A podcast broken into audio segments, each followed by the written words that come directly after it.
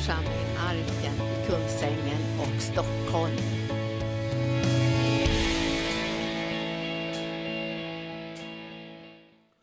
Halleluja. Vi välkomnar dig, helige Ande, och vi ber att du med din närvaro gör ordet levande för oss, uppenbara sanningen, väcker tro i våra hjärtan så att vi kan tjäna dig och leva för dig och ära dig tillsammans med våra liv. Vi prisar det här för att vi får överlåta oss till det som du har kallat oss till och genomföra och fullborda det som du har påbörjat i våra liv tillsammans. Vi tackar dig, Herre, för din kärlek till oss människor, och vi tackar dig för att den har blivit känd ibland oss så att vi med frimodighet kan dela med oss utav den och föra den vidare i Jesu namn. Och församlingen sa amen. Halleluja. Ja, kära vänner, vi ska gå till ett jättekänt bibelställe, och som jag har talat om det lite grann på sistone. Jag vill gärna fortsätta att tala om det. Och det är ifrån det första Korintierbrevets 3:e kapitel. Så där är det ibland så att man kan säga att saker och ting blir ju inte färdigsagda någonsin. Utan man kan känna att det liksom, man skulle säga det och så sa man det.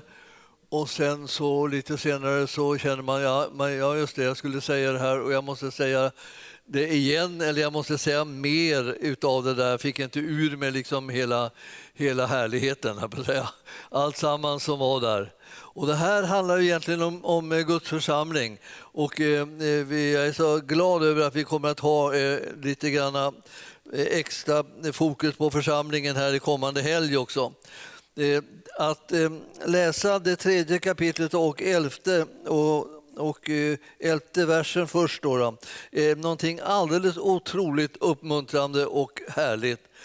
Den är så enkel och kort, den där lilla versen, och den är det som gör hela skillnaden i ditt och mitt liv om vi börjar förstå vad den säger för någonting. Och vi ska förstå vad den säger. Därför att Herren har sänt sin ande för att vi ska få uppenbarelse och ljus över vad som sägs. Vi ska inte sitta där liksom och bara låta det susa förbi så här. Och det är inte meningen att predikan ska vara något brus som liksom knappt stör dina egna tankar eller ditt eget så att säga grejande med problem eller så där. Utan predikan ska vara det som fångar upp hela ditt sinne och din uppmärksamhet så att du får höra från det som kommer från himlen och börjar ta till dig det och låter det sätta sin prägel på livet. Det är väsentligt det här. Därför när man börjar att göra någonting i Guds rike så behöver man liksom ha klart för sig vad man börjar med och vad man fortsätter med och vad det slutar med. Och det är nästan samma sak hela vägen, och det är Jesus. Och då står det så här att i den här 11:e versen och i 3:e kapitlet första Korintierbrevet: till någon annan grund kan ingen lägga än den som är lagd, Jesus Kristus. Det här är ju liksom fantastiskt ord.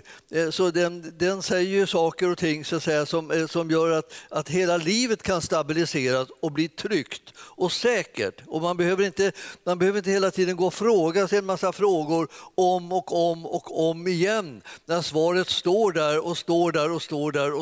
där hela tiden.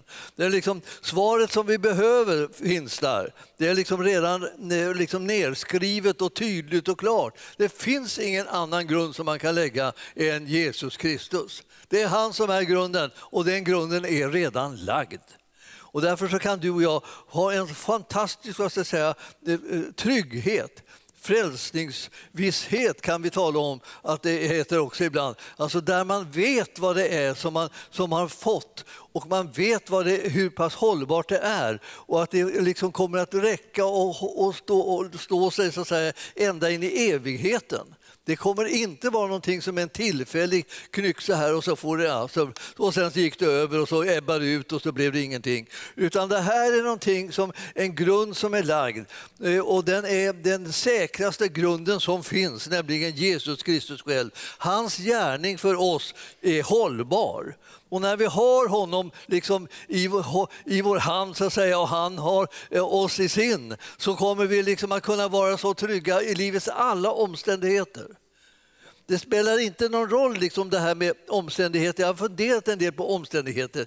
För omständigheter är ju sånt där som gör livet liksom ganska trist. Och framförallt är det liksom någon form av berg- och dalbana i omständigheterna. Så är det bra, då kan man vara glad. Så är det inte bra, så blir man sur och ledsen och uppgiven. Och så blir det bra igen och så får man hopp och så blir man stark. Och så åker man ner igen och så åker man upp och så åker man ner. Det här är inte alls meningen. Meningen är att du ska få tag i den där grunden som är lagd redan, nämligen Jesus Kristus. Och det behövs ingen annan grund än honom. Det behövs ingen annan grund, den är lagd. Och då tänker man, vad skönt då, hoppas det inte händer något tråkigt nu. Jag ska tala om för dig, det är inte alls det som du behöver gå omkring och hoppas. Du behöver hålla dig vid att den grunden som är lagd är hållbar och behöver inte förnyas och det behöver inte liksom upprepas. Och ditt liv kommer inte rasa ihop om du låter den grunden vara din grund. Så att när den nu är lagd så kan den få vara din grund, då kan du vara trygg i alla livets förhållanden. Alltså, det här att du inte är trygg är att du struntar i grunden och tittar på omständigheterna istället. Och jag vet inget liksom mera bortkastat än att låta försöka bygga sitt liv och känna sig trygg med tanke på omständigheterna. Omständigheterna är någonting som egentligen är en fiendskap till människan. Fiendskap till livet, fiendskap till tryggheten och glädjen och allting. Det är omständigheterna som flaxar hit och dit med oss. Och de flesta av oss har varit med i sådana här stormar där omständigheterna får göra vad de vill. Och vi tänker så här, måste det rätta till sig, måste omständigheterna bli så här istället, och måste de bli så där, och måste de bli så här. Ja, men det är inte alls det som är vår liksom, fokus. Fokus är att vi är lagt en grund i vårt liv. Och den grunden behövs inte läggas någon annan grund, den är fullkomligt hållbar. Och den heter Jesus Kristus och hans gärning. Och det är det som bär oss genom livet. Om du tittar åt rätt håll så kommer du kunna hålla balansen. Och tittar du inte där, ja då blir det ett rö för vinden. Och du kommer hela tiden känna dig plågad, osäker, oviss och allt det här. Det är helt onödigt. Herren vill att du ska känna till det här. Bara det här lilla ordet i en enda vers. En enda vers liksom. Så fokusera på den och så mediterar på den och så tackar du Gud för den så du nästan blir alldeles blå. Och sen blir du lycklig också. Och för att du har tackat för rätt sak. Alltså. Då blir glädjen liksom stor liksom, och stark in i livet. Och jag vill säga att det här med Jesus, alltså, det finns ingenting bättre, tryggare, härligare och vissare och säkrare än Jesus. När du har honom i ditt hjärta, när du har honom liksom uppfylld i dina tankar och ditt sinne, jag menar, då glömmer du bort att oroa dig. Du glömmer bort att liksom bita på naglarna och, liksom och tänka. Liksom, du glömmer bort det här att tänk om man inte kommer ihåg mig. När du tänker på honom så vet du att han kommer ihåg det jämt. Han tänker på det jämt, han har det jämt liksom för sina ögon. Han gläder sig jämt över det, han beskyddar dig jämt. Han omsluter det på alla sidor, han tröstar, han stöttar, han hjälper dig. Du kommer ihåg de här sakerna därför att du tittar på det som är liksom det väsentliga i livet istället för att titta på omständigheterna. Omständigheterna är inte ditt livs mening, utan det är Jesus som är det. Att du är med honom, i honom och han är i dig. Och du gör hans vilja och du gör det med hans kraft. Och det är hela det här livet som du har här på jorden handlar om att du är tillsammans med honom här och därför så blir du en övervinnare. Du vinner seger, du kommer att liksom inte komma under utan du är över. Du kommer att vara huvud och inte svans, ni vet. Det här, när man sätter igång och pratar om det så kommer alla möjliga bibelställen som ungefär säger samma sak och är samma sak. Men som är själva sanningen om det liv som du och jag ska leva. Vi ska vara mer än övervinnare. Vi ska trampa synden, döden och djävulen under våra fötter. Och vi ska förhärliga Herrens namn. Och vi ska tacka och prisa honom så att vi får liksom den glädje som han har gett oss. Att den blir en verklig erfarenhet också. Det är inte meningen att du ska liksom glömma bort att du ska kunna vara glad. Utan det är meningen att du ska komma ihåg att du ska vara glad. För därför att du har en som frälsare. Han har lyckats frälsa dig. och du har fått hela frälsningen som en gåva. Och det behövs ingen annan grund för ditt liv än den frälsningen. Och det behövs ingen annan kraft i ditt liv än den frälsningen som du har fått. Och det finns inget annat mål än att du ska föra det budskapet vidare ända in i sista sekunden på ditt liv. Och sen ska du ryckas upp till honom och bli delaktig av den himmelska frälsligheten i all evighet. Alltså vi är det folk som är så, alltså jag vet inte hur jag ska säga, vi är så välsignade så man vågar knappt säga det, för liksom det tänker jag, ja men jag har jättemycket problem. Ja, men jag vill att du ska lösa dina problem först när du har fokuserat på det lösningen som Herren har gett. Får se om det behövs några insatser från din sida sen. Det är inte säkert. Alltså det kan hända att du liksom märker att det liksom redan är fixat. Och det där är sånt där som man kan vara över... Alltså man tänker så här, det är som att komma hem. Man tänker att det har varit disk. Liksom, hela köket var fullt med disk. Va? Och både Linda och jag tittar på den där disken när vi kommer hem, och när vi går därifrån så tänker vi, ja, den där disken, ja just det, den disken. Och sen går vi därifrån, så kommer vi hem igen, den ligger kvar där, ut och fram och tillbaka, och den där disken hela tiden. Och så tänker man, nej, nu måste jag ta itu med den, nu tänker jag, när jag kommer hem bara, jag bara kör igång med den en enda gång, och jag röjer undan alltihopa så här. Och sen så när Linda kommer, då blir hon glad liksom, och slipper hon tänka på den där disken själv längre. Nu har jag tänkt på det. Jag vet precis hur det känns att tänka på disk här. Så kommer jag hem liksom, för att liksom ladda liksom till 1000. Liksom, och så kommer jag längre upp dörren liksom till köket och ska ta itu med disken. Så är allt fixat. Alltså, jag har gått och jagat upp mig här i onödan. Liksom, därför det fanns någon annan som hjälpte mig också. Jag hade glömt bort det. Jag tänkte, ja det är jag. Jag måste ta disken. Men det var ju liksom, då hade hon tagit disken. Då kunde jag liksom, äntligen när jag kom på det, att det fanns en annan som kunde ta disken. Då kunde min glädje bli helt annorlunda liksom. Och då kunde jag bli tacksam, då kunde jag liksom, och så kunde jag gå in och krama min hustru och liksom säga tack, att du tog disken, det har legat över mig jättelänge, men jag har inte kommit till skott, och nu, du tog den, halleluja liksom så här. Ja, visst. Ja. Alltså, och det här är liksom egentligen kristenlivets upptäckt. Liksom. Man går omkring och tror att man ska lösa allting, och man måste lösa alla problemen, och allting måste liksom lösas, och man skjuter på det, man tänker att det är så fruktansvärt, det går inte att lösa. Och sedan så plötsligt så läser man Bibeln här då, och så står det att det behövs inte läggas någon annan grund än den som redan är lagd. Och Jesus har gjort allt sammans. Huh. Jag menar, du tänker så här, ja, men man måste ändå, och så börjar du liksom ta på dig liksom hela frälsningsverket. Och då är det liksom verket med ä. För det är en uppgift som du inte klarar, utan bara lider och kämpar och lider, och blir liksom besviken över att du inte kunde det och inte klarade det där och inte gjorde det. Men du förstår att det här, Jesus har tagit alltsammans för att du ska ha en helt annan utgångspunkt i ditt liv. Han behöver inte de krampaktigas hjälp. De krampaktiga, de ska vila från sina verk. Och så ska vi vända oss liksom till Herren istället, och så ska vi se, han har gjort det redan. Så vi kan andas ut, och sen kan vi göra saker och ting med hans kraft och styrka istället. Guds rike består inte i ord utan i kraft, ni vet. Alltså det betyder att smörjelsen har kommit för att göra oss så starka så att vi kan göra hans vilja. Och så då handlar det inte om vårt liv, hur det ska gå med oss, utan det handlar om hur vi ska kunna ära honom och hur andras liv ska kunna bli underlättade. Vi är kallade att tjäna både vår Herre och våra medmänniskor.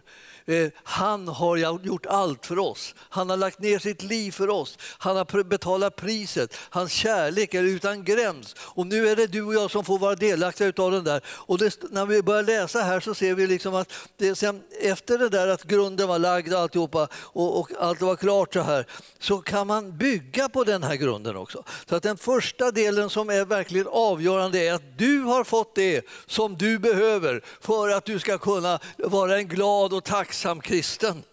Du har fått allt det som Herren vill ge dig för att du ska kunna känna att alla bördorna egentligen har lyfts av dig. Och det du ska göra nu är att hitta uttryck för din tacksamhet till Herren som har frälst dig, som har hjälpt dig, som har räddat dig, som har förvandlat din livssituation, som har gett dig ett evigt liv. Du ska försöka, hur ska jag kunna tacka honom?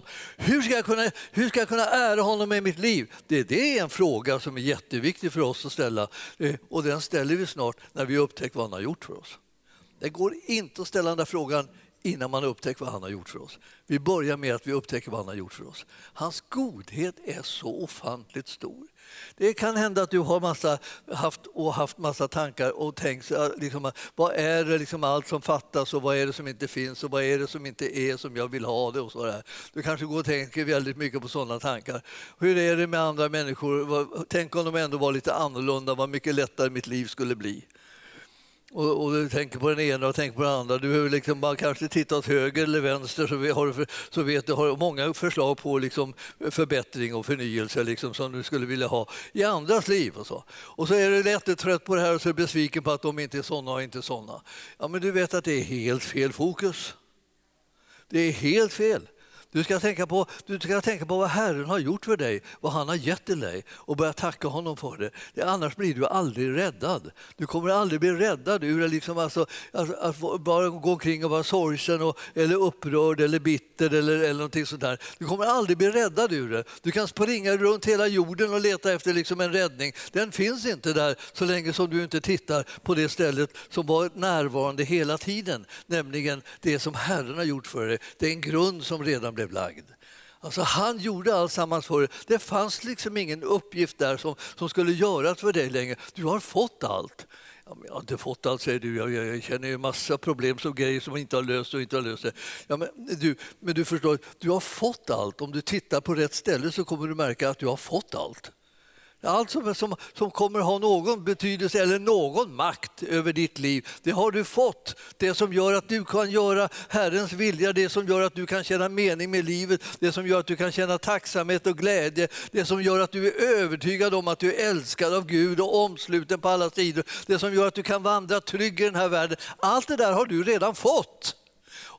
Om jag kunde liksom försäkra dig om det så du liksom kände att det var verkligen sant. Ja, det kan inte jag göra, men jag kan tala om att det står skrivet att det har redan lagts den grunden som behövs för att du ska ha ett tryggt och säkert och visst liv och ett liv som är värt att leva. Det är redan givet till dig, det är redan gjort.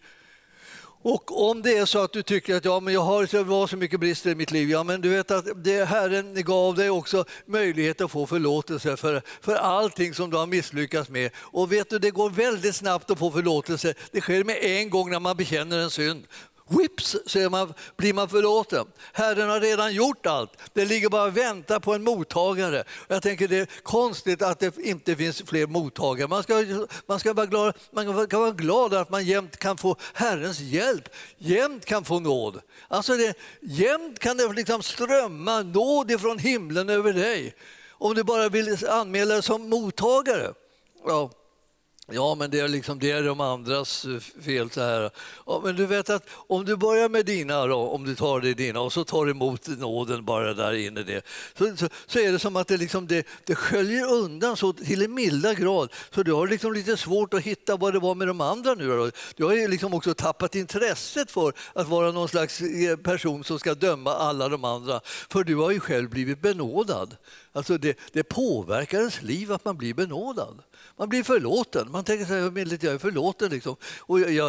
Och jag kan tänka mig så här, att jag går omkring och tänker, jag måste erkänna liksom det. Jag går i allmänhet omkring och tänker att jag är omtyckt. Jag vet. Och då tänker jag, är han orealistisk? Alltså, du vet att det spelar ingen roll. Alltså, jag tänker att jag är omtyckt, för jag älskar då Gud. Och ju mer jag vet att jag älskar av Gud, desto mer tänker jag så här, ja, jag omtyckte att jag, vad är det? Det är säkert alla, liksom alla kopplar ihop med Gud och alla vill älska och så, ja, då älskar de mig också. Och det går jag kring och tänker. Det är ungefär lika säkert som när jag kommer hem då liksom, och det är ju lite synd att det skulle kunna vara nästan lättare att förstå. När jag kommer hem, då kommer en liten typ skuttande mot mig som viftar på svansen och tänker, husse. Och du vet,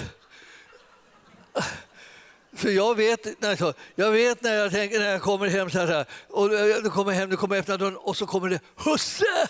Åh, jag älskar husse. Åh, nu kommer han äntligen så här. Och du vet att jag har liksom lite tendens till att tänka så är det säkert också när jag kommer till församlingen, tänker jag så här. Åh, pastorn! Åh, vad underbart! Alltså, och du vet att jag borde ju förstöra livet och hålla på att tänka att det skulle vara någon annan reaktion. Va? Det tror jag inte ett dugg på.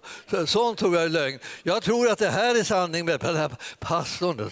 Åh.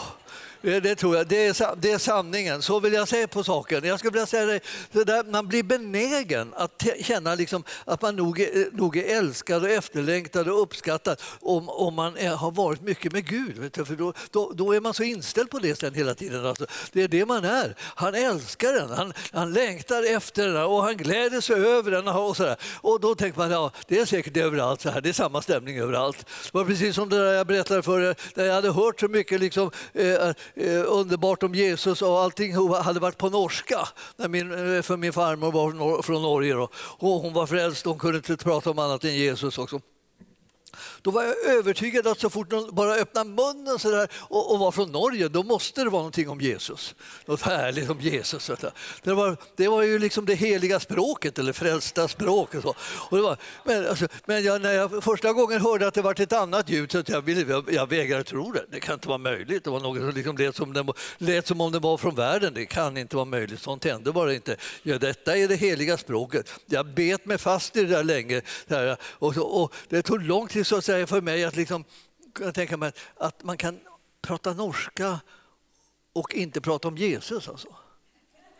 Det är otroligt. Alltså. Det är precis som att, liksom att komma in i livet så här och stå där och sen inte vara älskad. Liksom. Vad är det för någonting? Gud älskar oss allihopa så att vi skulle kunna bli som blöta fläckar om vi bara liksom fokuserade åt det hållet. Han vet ingenting bättre än dig. Alltså. Och du tänker, vad är det med han? Ja, han känner dig, vet du. Och han känner oss bättre än vad vi gör själva. Alltså, vi är hans barn. Och ni vet, så när man, barn det kan man ju liksom älska på något sätt. Ja, man undrar ibland vad man får ifrån. Fastän de liksom beter sig ibland som man inte alls vill, så älskar man dem ändå. Det är något slags liksom obegriplig liksom styrka i den där kärleken, och det är liksom från Gud möter man en sån där kärlek också, och sen börjar man möta den från syskonen också. De börjar försvara den, de börjar förklara bort saker och ting som liksom kanske inte var fördelaktiga för att man ska liksom framstå i ett härligt sken, så här underbart och så här, nej, han menar aldrig så där, nej, så menar han aldrig, för han är så fin, han är så snäll, han är så kärleksfull, han menade aldrig på det sättet, så han kan absolut inte ha menat, han menade så här, det var han hade den här goda tanken och så hade han den här goda inställningen och så där. Så är det säkert. Så man sätter igång och försvarar någon fast man inte vet ett dugg om situationen, så sätter man bara igång liksom och tvärförsvarar därför att man själv har hamnat i läget att man älskar. Och när vi kommer i läget att vi älskar, då börjar vi försvara varandra och beskydda varandra och omsluta varandra och så. Och det är det som är så härligt, för då börjar det bli skönt att vara i en sån miljö. Och det är därför som det är så skönt att vara i Guds församling, därför det finns så mycket kärlek, och det är så mycket kärlek som är på gång. Liksom att kunna strömma mellan oss när vi börjar fokusera på den kärlek som vi har mött hos Gud. Alltså, vi är ett folk som kan bli så sagolikt underbart att vara bland. Därför att Guds kärlek redan är på gång in i våra led, så att säga. In i våra hjärtan, in i våra livssituationer, in i vår gemenskap. Så är Guds kärlek så att säga flödande, och det förvandlar oss så att vi vågar leva ett annat slags liv. Som inte bara har sin källa och sin styrka i någon slags omständigheter som passar oss, utan som har sin fantastiska källa i att Gud, han älskar oss så att han gav sin egen son, och han gav sitt liv till oss därför att hans kärlek var så stor och ingen av oss kommer undan den kärleken. Den kommer att liksom tränga sig på dig hela tiden, och det är inte meningen att du liksom ska försöka smita undan, utan stå still och så att han får älska dig liksom färdigt, så att du känner liksom att det bara liksom flödar och svämmar över och så här. Då börjar det bli någonting annat av livet. Man slutar upp och bara så tycker att man nu får det räcka, hur länge ska man hålla på med det här, och det här verkar ju bara envägs och så här. Här älskar man och älskar och inte blir man älskad tillbaka. Ja, men så det där behöver du inte oroa för. Gå till Gud först. Så kommer han älska dig så att du liksom bara, så du inte kan annat än bara svämma över. Alltså svämma över genom att man har varit med Gud, det är det som är en kristens första plikt, ska vi säga. Gå till Herren och bli älskad, det är din första plikt. Innan dess är du inte rumsren, om vi säger så. Man kan inte ha det möblerade rum, eller man vet aldrig vad du ska ta det till. Men om du går till Herren först och blir älskad, så kommer du märka att det löser sig, vet du. Det löser sig, du slutar upp och var så intresserad av det som inte blev så lyckat och blev så bra. Du bara förlåter och så går du vidare. Det är hela saken. Det blir aldrig något riktigt väsen av saker och ting. Det blir liksom någonting som vi bara liksom gör upp med en gång, och så går vi vidare in i det som är värt att observera. Herrens vilja och Herrens plan. Förstår du? Det här jag skulle önska liksom, att vi fick in det här i våra hjärtan ordentligt, för det skulle göra saken mycket enklare. Jag känner ibland så här att jag när jag läser det här så tänker jag, vad är det som har blivit fel? Vad är det som krånglar till sig alldeles onödigt? Det här tror vi på. Det här vill vi. Om någon bygger på den grunden, står det i vers 12 nu då, med guld och silver och dyrbara stenar eller med trä, hö och halm, så ska det visa sig vad var och en har byggt. Den dagen kommer att visa det, eftersom den uppenbaras i eld, och hur vars och ens verk är ska elden pröva. Om det verk som någon har byggt består provet, så ska han få lön. Men om hans verk bränns upp, då ska han gå miste om lönen. Själv ska han dock bli frälst, men som genom eld. Det här har jag tänkt på liksom, för att jag har läst det här bibelstället, och du också säkert, med allt det här vad man kan göra, liksom, man kan bygga med olika material då. Dyrbart material, och sen sådana, om man tänker på utifrån elden, så är det liksom på något sätt att sen blir det sånt där material som bara brinner upp och det blir bara en liten askhög liksom, och andra saker blir liksom mera bara förädlade liksom genom elden.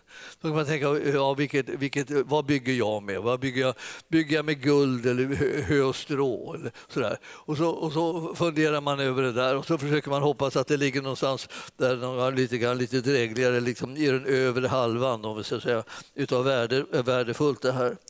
Men ju mer jag läst det här genom åren, så har jag tänkt också så här, men är det ju så där i livet att vi har en liten process som pågår, så av någon form av mognad och utveckling. Är det någon som känner igen det? Nej. Jag kastar ur mig det i alla fall liksom på måfå nu då, så här. Den där processen, den innebär liksom att sådan du är just nu var du inte förut. Utan det är liksom, om du vill så väl och du har varit med Herren och hållit på så här, så var det liksom betydligt, vad ska jag säga, mer problematiskt förut. Och nu har du liksom kommit närmare in till Herren och räknat med hans resurser och möjligheter. Och därför har du liksom börjat komma in i lösningar och utvägar av olika slag som du inte såg tidigare.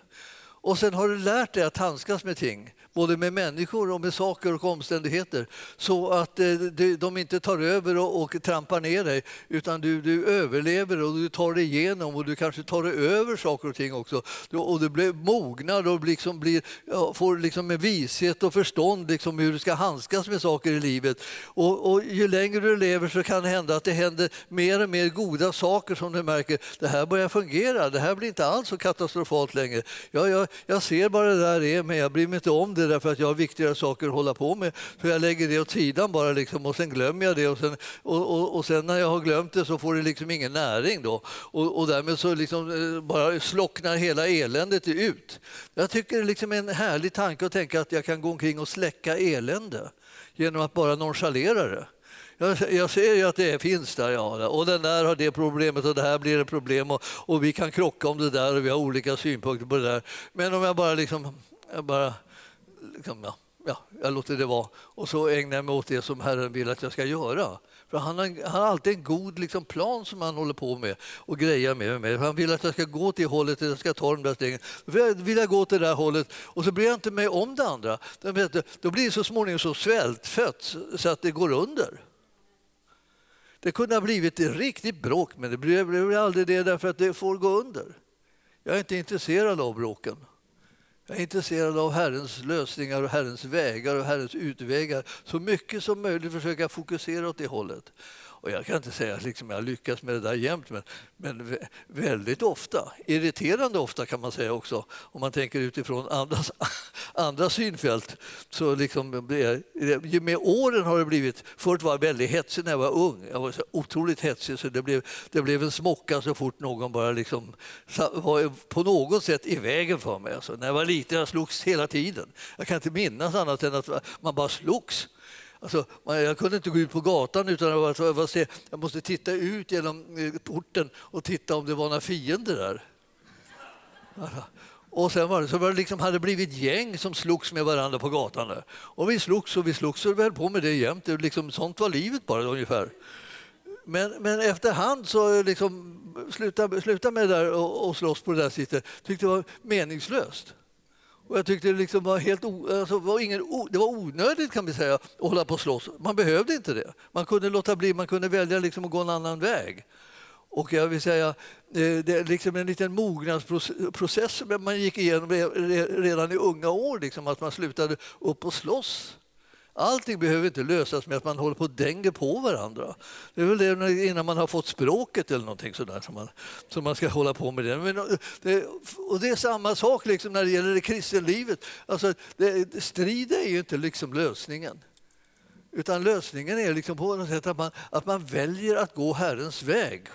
När man vet vad han har kallat en och vet vad han har gjort med en, vart han vill att man ska steg som man ska ta, så får man gå den vägen och så får man se vad det där egentligen får för konsekvenser och vad det blir för följder. Men man måste liksom vara inställd på att liksom det jag tar ansvar för den här delen i mitt liv, att jag gör så här. Nu tar jag det här steget och jag tar det här åt det hållet och jag går så här. Och då tar jag ansvar för det.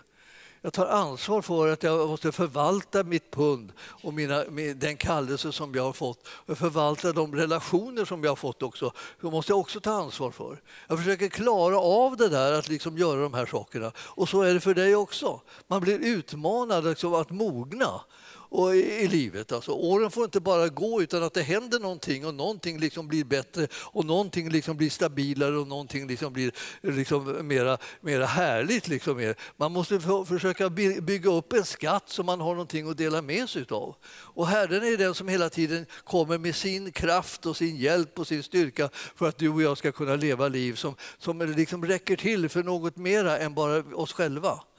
Någonting som vi kan ge till andra också runt omkring oss. Någonting som vi kan berika deras liv med, välsigna dem med. Och därför när man läser sånt här, att det finns en massa olika byggmaterial och sådär, så behöver det inte betyda liksom att allt det här byggmaterialet är värdelöst bara därför att det inte är lika högt värde, så att säga, i penningvärde. Utan det är så att man behöver alla sakerna. Det är inte, man kan inte göra samma saker med guld som man kan göra med trä. Utan man behöver faktiskt alla grejerna. Det är bara frågan om hur bra förvaltar man det som man har fått. Jag tror att vad helst man har fått ifrån Herren så är det värdefullt. Och du ska lära dig att förvalta det som du har fått ifrån Herren. Då blir det lika mycket värt i hans ögon, den förvaltningen, som om någon hade fått någonting som du redan tyckte var mycket mer värdefullt. Om någon annan har guld och du sitter där och har trä, så tänker du så här, tänk om man hade guld, och guld är mycket värdefullt. Ja, det beror bara på vad de gör med det. Om de liksom förvaltar det, liksom, om de struntar i att förvalta det och bara går omkring och konkar på det, så är det väl inte särskilt mycket vunnet. Men om de har trä så är det inte värdelöst liksom bara för att det inte är guld, utan det beror ju på hur de förvaltar det, vad de ska använda det till, vad uppgiften gäller för någonting. Man går väl inte och letar, liksom, man går inte och letar efter en hammare om man behöver en skruvmejsel. Va?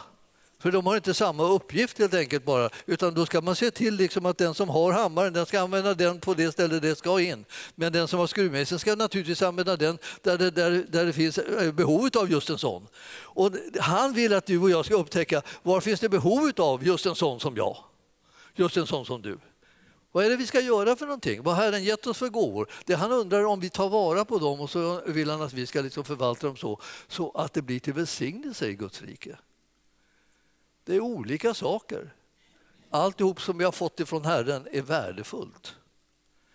Allt kan bli till välsignelse när vi använder det på rätt plats och för rätt ändamål. Ingen tvekan om det. Så det här är inte liksom först och främst en tanke om bara så här att någonting kostar mera pengar. Utan det här handlar om hur förvaltar man det man har fått. Vi behöver alla grejerna, och vi behöver alla förvalta dem. De som har fått olika gåvor, de ska vara trogna i att förvalta de gåvorna. Och det är det som jag är övertygad om, och det liksom blir så väldigt konstigt i huvudet när man bara ska tänka på vad har de för penningvärde. Sen står det så här att i vers 16 att vet ni inte att ni är Guds tempel och att Guds ande bor i er? Vet inte ni och vi och alla då här att vi är Guds tempel tillsammans? Vet vi inte det? Det är klart vi vet på pappret, om vi säger så. Alla vet massa saker på pappret, men vi vet inte det i verkligheten, att det är vi som är Guds tempel och Herrens ande bor i oss. Han bor mitt ibland oss allihopa. Liksom. Han vill använda oss allihopa för att utgöra hans tempel så att hans vilja ska kunna ske. Alltså, kommer vi inte ihåg att det är vi som är det här? Alltså, det är inte så att vi bara går kring och tänker att det är jag som är Guds tempel. Det är visserligen sant också i viss mån, för att Herrens ande bor i mig och Herrens ande bor i dig, och det är vi som enskilda som är Guds tempel. Men Herren håller på att bygga ett tempel som är tillsammans, och det är det som vi ser i Guds församling.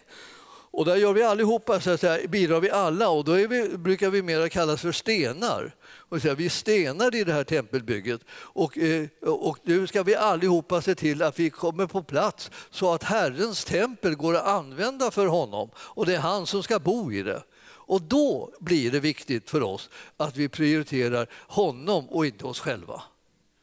Alltså han är den som har lagt grunden till det här tempelbygget. Och sedan är det vi som är stenarna för att vi ska fullborda och fullfölja hela bygget. Och bygget kommer liksom inte att bli bra med mindre än att var och en bidrar med det som den är och har. Och alla bitar ser inte likadana ut förstås, det vet vi ju redan på varje tempel. Och ju märkvärdigare en del tempel är när de bygger dem, desto värre är det. En massa dekorationer som man skulle kunna känna att man kunde vara utan. Det sitter alla möjliga otäcka figurer som kryllar ut med väggarna på de här gamla templen som man ser utomlands så här, och de stora kyrkorna med massa finesser som är liksom massa konstiga djur och varelser som kryper på väggen, och man tänker så här, det där kunde man vara utan liksom så här. Men när de, som helhet, blev det någonting alldeles kolossalt pampigt och liksom härligt i människors ögon. När vi bygger tempel så ska det bli ett tempel som blir härligt i Herrens ögon. Och då måste vi göra så som han vill. Och det är han som är den stora byggmästaren här. Det är han som vill tala om för dig och mig var vi ska finnas på för plats och hur vi ska koppla ihop med varandra och så. Och gör vi för mycket väsen av oss själva enskilt och våra egna behov då igen i det här, då blir det här tempelbygget liksom aldrig slutfört. Det kommer av sig och trasslar till sig bara. Därför att det blir alla vill ha det på sitt sätt för det skulle passa dem. Men det här tempelbygget som vi håller på med i Guds församling är bara till för att det ska passa honom. Liksom, begrunda det lite. Det är därför som vi är här och håller på tillsammans och bygger. Annars skulle vi säga att vi kunde vara mycket enklare om vi var och en gick bara och satte sig i sitt eget hörn någonstans. Och var Herrens tempel själv för glatta livet. Men det här templet som man talar om och i bibelordet här, det handlar om det här templet som det fordras att du och jag kopplar ihop med. Att det är du och jag som ska utgöra stenarna i det här templet, och det är vi som tillsammans ska slutföra och genomföra och fullborda det verket för att äran av det här tempelbygget, det ska bli hans. Det är inte vi som ska äras genom det här tempelbygget, det är han. Och då behöver man förhålla sig väldigt annorlunda. Det kommer en kallelse på en att glömma sig själv och lägga ner sitt liv för att tjäna Herren och göra hans vilja istället. Det kommer en utmaning av att prioritera Guds rike och Guds vilja och söka hans vilja för att kunna göra det som han har på sitt hjärta. Det kommer möjligheter och behov av att få massor med kraft från honom för att det här ska kunna gå att genomföra. Därför att det går inte att genomföra bara därför att vi spänner våra muskler var och en enskild så här, och så blir vi summan av våra muskelspänningar, om vi säger så. Och det är det som blir resultatet. Så mycket lyckas vi göra av tempelbygge. Nej, tempelbygge som han håller på med, det fordrar att hans väldiga styrkas kraft blir verksam i och genom våra liv för att det här gemensamma ska kunna komma till stånd och att det ska bli till ära för honom. Och därför så behöver jag värva dig att vara med och bygga det här templet. Det här är en överlåtelse som är till Herren, men du behöver bli värvad att bygga det här templet. Många av er har redan det klart för sig att vi måste gensvara till den här kallelsen som kommer från Herren att värvas till ett gemensamt byggande. Och jag vill säga till dig, se till att du gensvarar till det där, att du är värvad, du är kallad att komma med och bygga det här. Du är kallad att göra det som Herren vill. Vi säger alla så här, vi vill göra vad Herren vill. Ja visst, men då så. Då vet ju du att han vill bygga sitt tempel utav dig och alla andra tillsammans, de här stenarna. Låt honom göra det. Det är inte ditt tempel, det är hans. Låt honom göra det. Sättet som det ska ske på, det har han redan bestämt. Vem som är vad, det har han också bestämt. Var vi ska vara, det har han också bestämt. Hur ska vi få reda på allt det här som vi behöver få reda på? Vi måste gå till honom, vi måste gå närmare honom, vi måste höra från honom ordentligt och så måste vi vara lyhörda för vilka det är runt omkring oss och hur vi kopplar för att vi ska kunna bygga så som Herren har tänkt det här. För att vi ska kunna ställa vårt sten till förfogande där vi ska vara. Inte bara därför att jag tänker det vore mycket tjusigare för mig om jag var där och gjorde det där eller var där och gjorde så. Det handlar inte ett dugg om vad som är tjusigare för dig. Det handlar bara om vad det är som Herren vill. Så det här kommer vara en utmaning för köttet ibland. Att göra Herrens vilja när det blir på riktigt. Inte bara när vi säger det, vi vill alla göra Herrens vilja. Och så. Utan när det verkligen blir så att vi måste göra Herrens vilja. Därför att det är ett sånt bygge som vi håller på med. Det finns ett individuellt bygge då du får sitta och vara templet du själv helt och hållet och bara njuta av att vara ett tempel där Herrens ande har tagit sin boning. Och det är härligt, men det var inte hela uppgiften. Uppgiften var sedan att låta sig infoga som stenar i det här stora tempelbygget. Och det är det som du och jag nu har tillsammans en utmaning i att genomföra. Och det är den bibliska instruktionen som kommer att gälla för det här tempelbygget. Och den måste man läsa in sig på. Och det kan man göra här när man läser i första Korinthierbrevet till exempel. Och man kan läsa i Efesierbrevet och på lite andra ställen. Så läser man om det här kollektiva tempelbygget. Och vi behöver få bli delaktiga av det. För den verkligt stora glädjen kommer av att vara med i någonting större än en själv. Alltså. Det är den stora glädjen är att få vara med om någonting större än en själv. Som inte bara handlar om att det blir som jag vill. Utan det ska bli som Herren vill. Och det kommer att bli till en sån enorm välsignelse för människor och för Guds rike och för möjligheten att utveckla församlingen som är Kristi kropp så att Herrens vilja kan ske på alla plan. Vi är utmanade och kallade att vara med i det. Så se till att du svarar ja till den verkliga frågan om det gemensamma tempelbygget. För det är det som vi ska åstadkomma tillsammans. Och det är där det stora undret sker. För jag vet ingenting som är större under än när det kommer fram en kärlek som är så stark så att den kan skapa enhet. Och det hela kommer att hålla ihop, sammanfogas genom den här kärleken. Och det bildas ett Guds tempel som kommer att förhärliga Herrens namn. Himmelske Fader, jag ber att du ska tala till oss var och en och mana oss i vårt innersta så att vi gör oss delaktiga och överlåtna in i det som är din vilja för ditt tempel som du bygger här på jorden.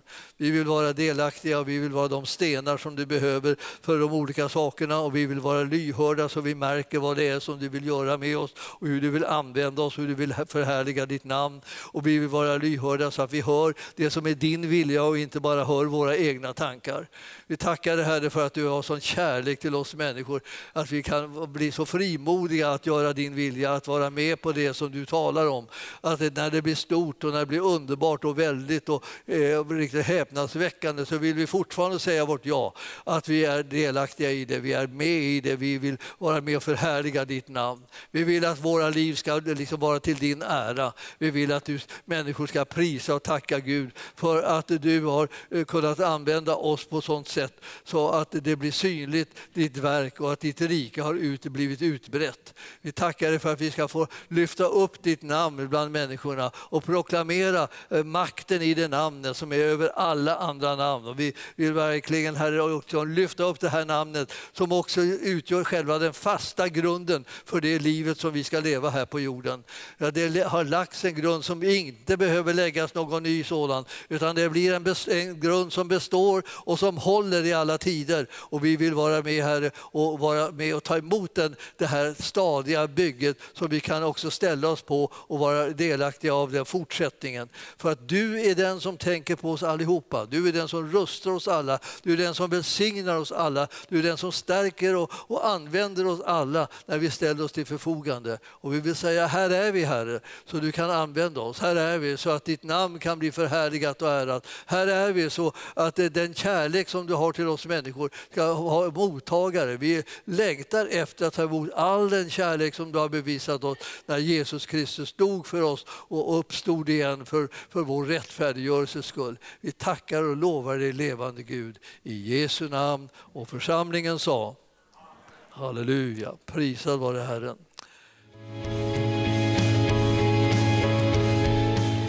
Tack för att du har lyssnat. Vill du få del av mer information om församlingen Arken, vår helande tjänst, bibelskola och övriga arbete, gå in på www.arken.org.